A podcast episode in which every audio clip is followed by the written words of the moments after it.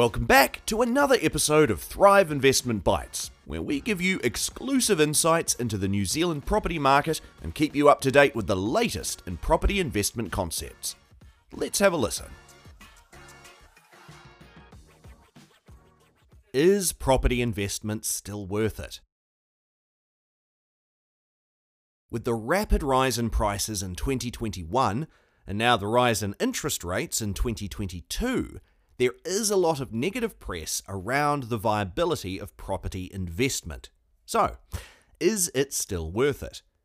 There are a number of factors to consider when trying to answer this question, and it boils down to these three key questions.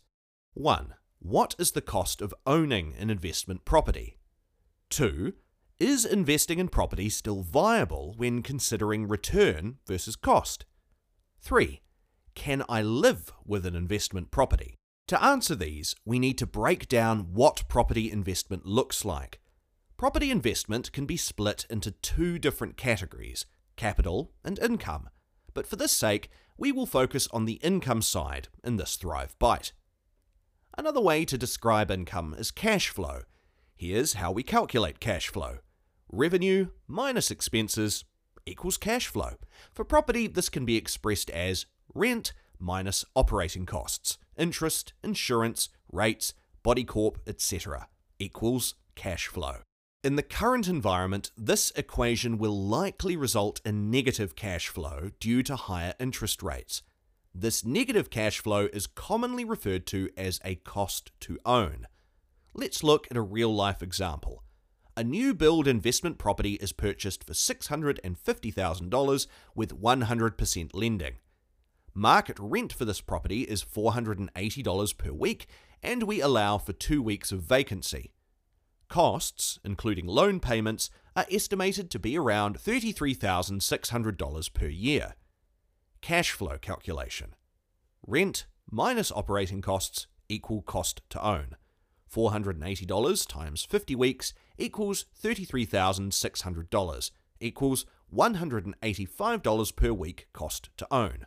Because the cost of ownership is almost inevitable in today's market, it's important to compare the return investors can make on the property in comparison to the cost of owning that asset.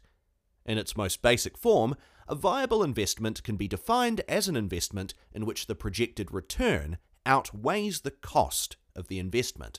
For property investment, we say that as long as the forecast equity outweighs the cost of ownership over the investment term, then it is a viable investment. Forecasting equity is as simple as prescribing a capital growth rate for a property over the investment term and then subtracting the mortgage. For instance, if we used a capital growth rate of 5% over 10 years for the property in the example above, the forecast equity would be property value now $650,000, property value in 10 years at 5% growth $1,058,782.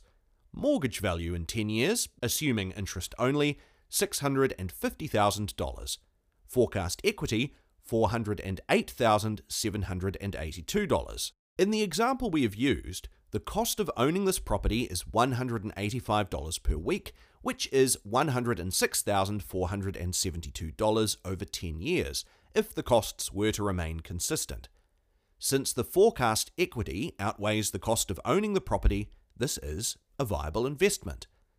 Despite the fact that the investment still stacks up, investors can do even more to reduce this cost of ownership. Buying new build investment properties can attract a discount interest rate from some main banks, which will drop the cost of borrowed money from the current market rate. At the time of writing this, ANZ has a discount floating rate which is discounted by 2.76%, Albeit that this is only for two years, every 1% saving on the interest rate saves roughly $6,500 per year in extra cost. Negotiating a discount as a cashback at settlement is another tactic. Rather than a direct price reduction, your lawyer returns a small amount of the purchase price as cash to you, say $10,000 as a buffer. You may decide that you will consume this to subsidize the cost of ownership, and if stacked with the first tweak, the property could potentially run at no cost for a number of years. If no cash back is available, have your mortgage broker arrange a revolving credit facility of $10,000 as a buffer, which you can use in conjunction with the first tweak to run your property at a smaller cost. This may all sound short term, and it is. Property is normally a long term investment, and the housing cycle mirrors the business cycle, which most people accept is around 10 years. And the goal is to be able to live with your investment long enough to see a meteoric growth phase. As a result, the fourth tweak to make isn't a financial one, but a mindset change. Investors, especially new investors, have very short financial horizons in mind. We are at the point in the property cycle where prices have accelerated rapidly and rents have lagged. This is not surprising, as most properties are leased for a year and landlords are reluctant to increase rents on good tenants even at rollover dates. And fair enough. It is typical for the relationship between the cost of an investment property and the income it generates to be a little stretched at this point in the property cycle. Rents will gradually drift upwards, so the options in this explainer should be thought of as bridging strategies, so that by the time the property is fully independent, rents will have returned to a level relative to price, and as a way to enable the investor to start populating their portfolio now. So, yes, property investment is still a viable investment despite rising costs, but these costs won't last forever either. When rents go up and prices level out, the attractiveness of property will escalate further.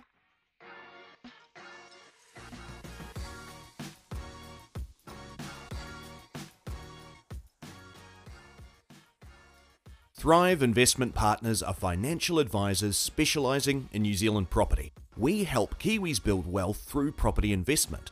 We use our extensive experience, market knowledge, and track record of success to help you build a bright future. Want to learn more and talk to our financial advisors? Visit www.thrivepartners.co.nz.